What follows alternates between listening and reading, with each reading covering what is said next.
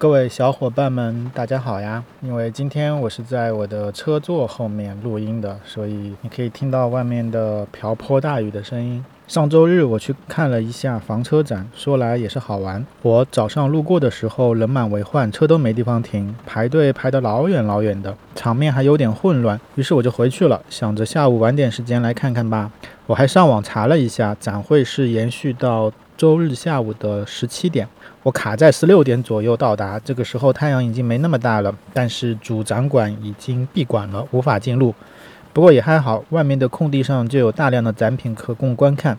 走马观花的扫了一遍，除了 C 型房车，就是我们对房车理解的那种驾驶室上面有个额头的这种，还是占了很大的比例。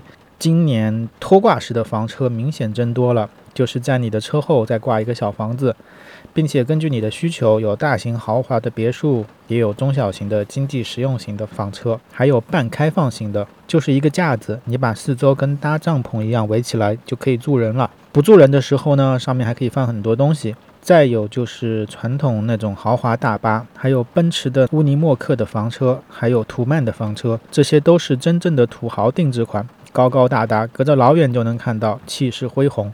都是金钱的味道，因为在撤场，所以也没太多的人。布展的工作人员要么就是赶着撤离回家，要么还在坚持最后的时刻。所以我是很自由的，我可以每辆开着门的车都上去坐坐，每一扇开着窗户的地方都可以探头进去看看，还可以和工作人员有的没的轻松聊几句。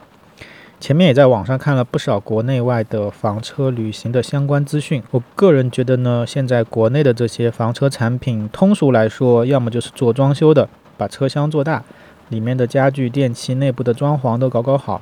但是这辆车的本体还是来自于我们熟知的这些什么依维柯呀、福特呀、上汽大通啊，所以行驶品质的上限，也就是这些品牌的传统商用车。加上改装过的车厢以及巨大的体积和高度，这个高速的行驶能力还是比较有限的。加上 C 型房车的造型，在路上也比较招摇。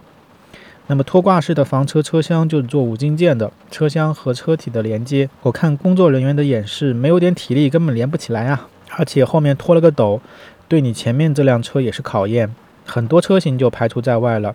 那拖斗的路权、牌照等相关法律问题，目前还不得而知。并且行驶安全性是不是还要特别的培训？比如下坡，特别是倒车。其实我心目当中最好的方式，以皮卡为车的本体，然后在皮卡的后面加盖一个房车的壳。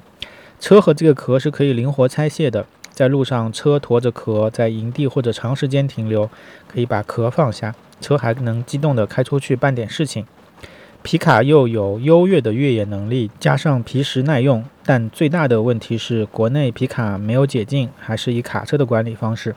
第二种就是网上那些在房车上生活的达人，他们会把各种各样的车根据自己的需求改成房车。其实只要你的车内空间足够大，那就是你的房车。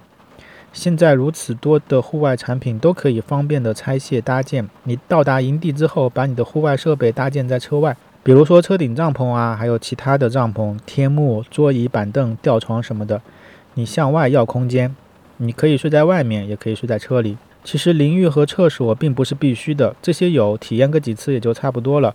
在漫长的旅行当中，反倒是成了你的麻烦，接水、进水、处理下水。房车自带的用电很有限，那些看起来很多的车内电器，其实要运作也是要外接电的。也就是说。房车是需要在房车营地的外部支持，比如说里面的电磁炉要电吧，房间空调要电吧，还有一些车的配置，无非是在车体内置了一个炉灶，还是用的液化气燃烧。那一般用用卡式炉就好了。在新疆、西藏这些茫茫大地，如厕不都是在户外就可以解决的吗？至于洗澡，矿泉水冲冲得了，在外就别那么讲究了。好了，以上就是我对房车的浅薄理解。